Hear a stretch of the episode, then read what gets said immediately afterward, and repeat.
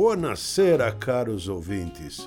Qui parla Breno no Papo de Cozinha dessa semana.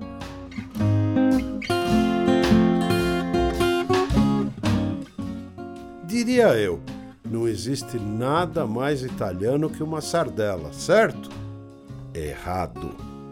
A sardela foi criada aqui em São Paulo, aqui mesmo Acontece que os oriundes chegaram aqui, começaram a abrir as cantinas, a primeira delas a Capuano, aqui em São Paulo.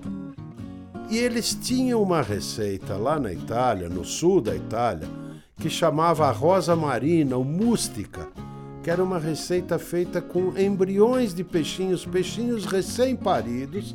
Eles eram pescados, são os tais dos neonatos, né? Eram salgados e fermentavam. Isso tudo virava uma pasta e era misturada com pimentão e pimenta calabresa. Os nossos amigos chegaram aqui e não tinham esses ingredientes. E aí começaram a usar a sardinha, o pimentão e tudo isso. E nasceu a nossa sardela, que originalmente chamava Sardela Meridionale, a sardela do sul.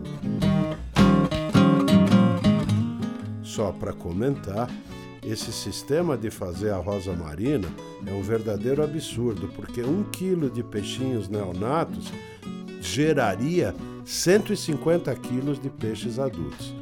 Mais humano é o jeitinho que os nossos oriundes deram aqui nas cantinas de São Paulo.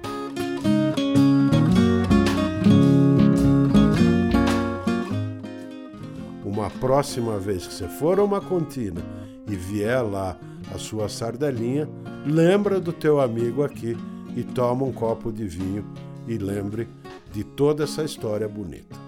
E eu te vejo no próximo Papo de Cozinha.